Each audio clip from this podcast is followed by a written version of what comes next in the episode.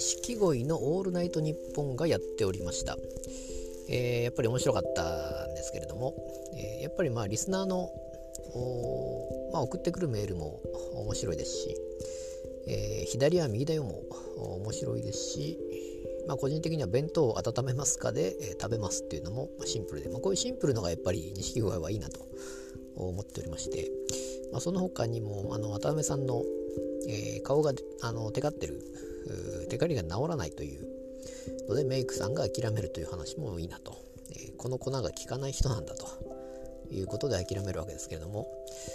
えーまあ、やっぱり、えーまあ、ラジオでもやっぱりこういうまあ、話そして、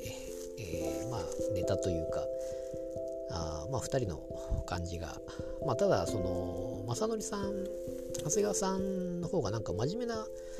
感じが出ていてやっぱりネタとのちょ,、まあ、ちょっと違う感じも垣間見れてといった感じのラジオでして、えー、とまあなんか前も出たみたいですけども2回目の「オールナイトニッポン」ということで、えー、まあ、今後どんな感じになっていくのか分かりませんけれどもやっぱり